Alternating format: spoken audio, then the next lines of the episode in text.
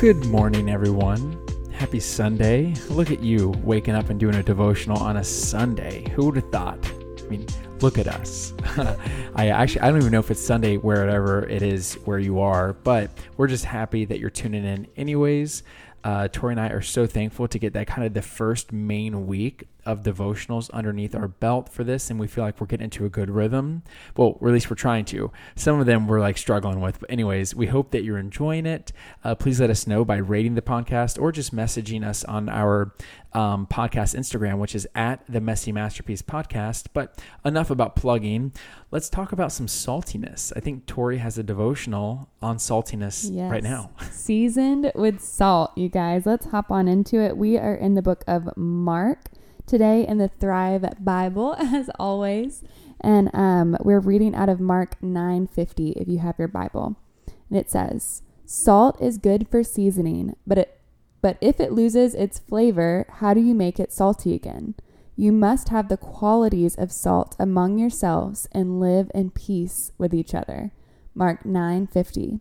The love letter from God says, Beloved child, I have so much to show you about walking with me. I want you to taste and see for yourself how good it is to be a child of the King. Don't lose your craving for more of me. I am the salt of life. I can take the most ordinary thing and make it extraordinary when it's given to me.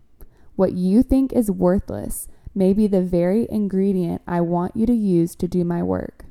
Don't settle for a life without flavor. Embrace who you are in me and all that you can do through your faith in me.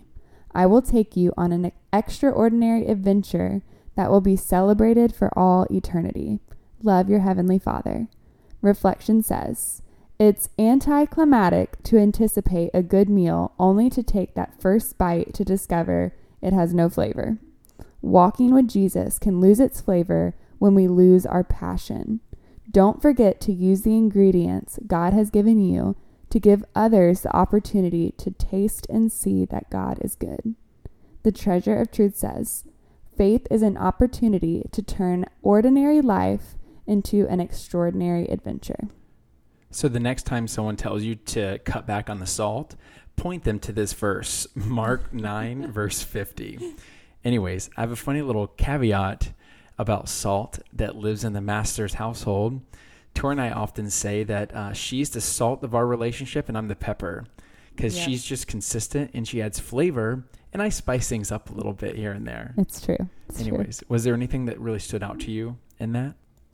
Yeah, I think that sometimes we look at our lives and we look at maybe the things we have to offer and just think that they are ordinary or they're not big. They're not these like crazy talents or, or whatever whatever it might be. But maybe your talent is serving or keeping your household at peace and in order. And um, I love that God says, Give me what you have, and I can make your ordinary thing into something extraordinary. Yeah, that's so interesting. I thought of this random analogy about uh, valuing small things. For example, whenever I was in business school, I was learning from different investors and I was asking them, like, how do I know which stock to buy? How do I know which company to invest in to grow? And, and one mentor told me, Chad, don't buy Apple computers or don't buy Dell or, or Windows or anything.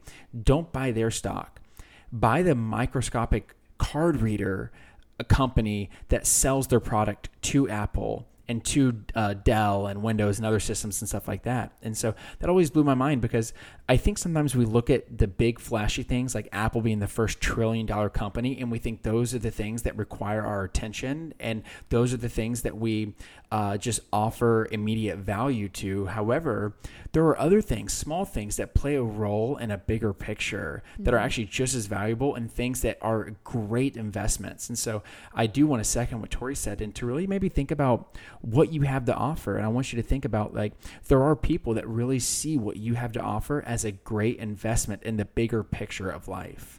Yeah, we we started watching the Magnolia Network the last couple of days. Please sponsor us. Oh my goodness, you guys, all their shows just pull at my heartstrings.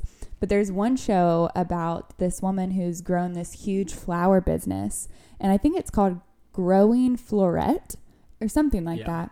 But she was saying when she was developing the name of the company that she just felt so small that in the grand theme, scheme of things that what could she really do? And she was saying she felt like a tiny floret which is like that tiny little bulb inside of a bigger flower. And then it kind of clicked for her that she might be small but in this big picture in this big movement um, she's a vital part of it. And what she's grown is so beautiful. And now all of these people have these incredible jobs, and this amazing company has kind of flourished out of it. And I just think that's so cool because I think had she not seen that little thing that she was doing, that passion to spread flowers, to plant more flowers around the world, um, that bring joy. She says the more you're in the flower fields, maybe you have that moment of solace that then when you get home you're nicer to your kids or you love your husband better. And she said that that moment that small thing in life can really you know change you. Yeah it just it makes me think of that scripture he who is good with a little will be good with a lot. Yeah.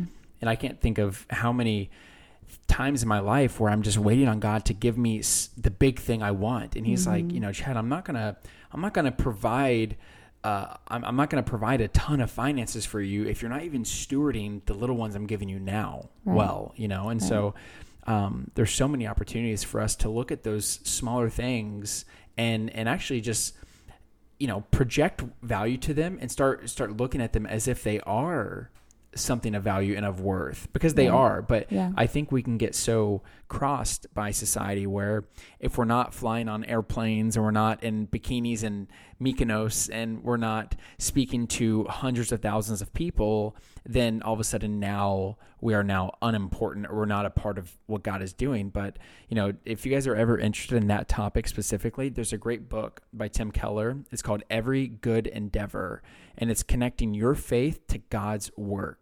And so I really encourage you to check out that book. Um, not sponsored, but I love it. It really impacted my walk with God. And it, we, we even talked about that in another podcast where we were talking about how every job is important to God. Yeah. And so, um, but I think we're almost at the end, babe. Would you like to pray it on out? Yeah, let's pray.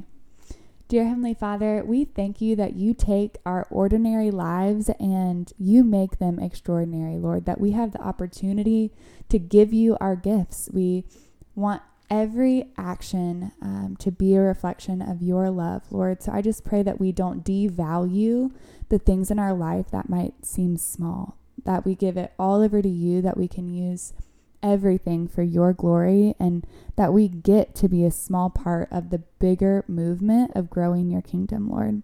We thank you for your grace and your mercy. Lord, we give you our pride. We give you anything that would block us or hinder us from walking um, in your love um, on a daily basis. In Jesus' name, amen. Amen. Amen, babe. Amen, Thank you for God. praying. Thank you all for listening. Uh, we're super excited that we get to do life with you, and we'll be talking to you tomorrow. Talk to you guys tomorrow. Bye.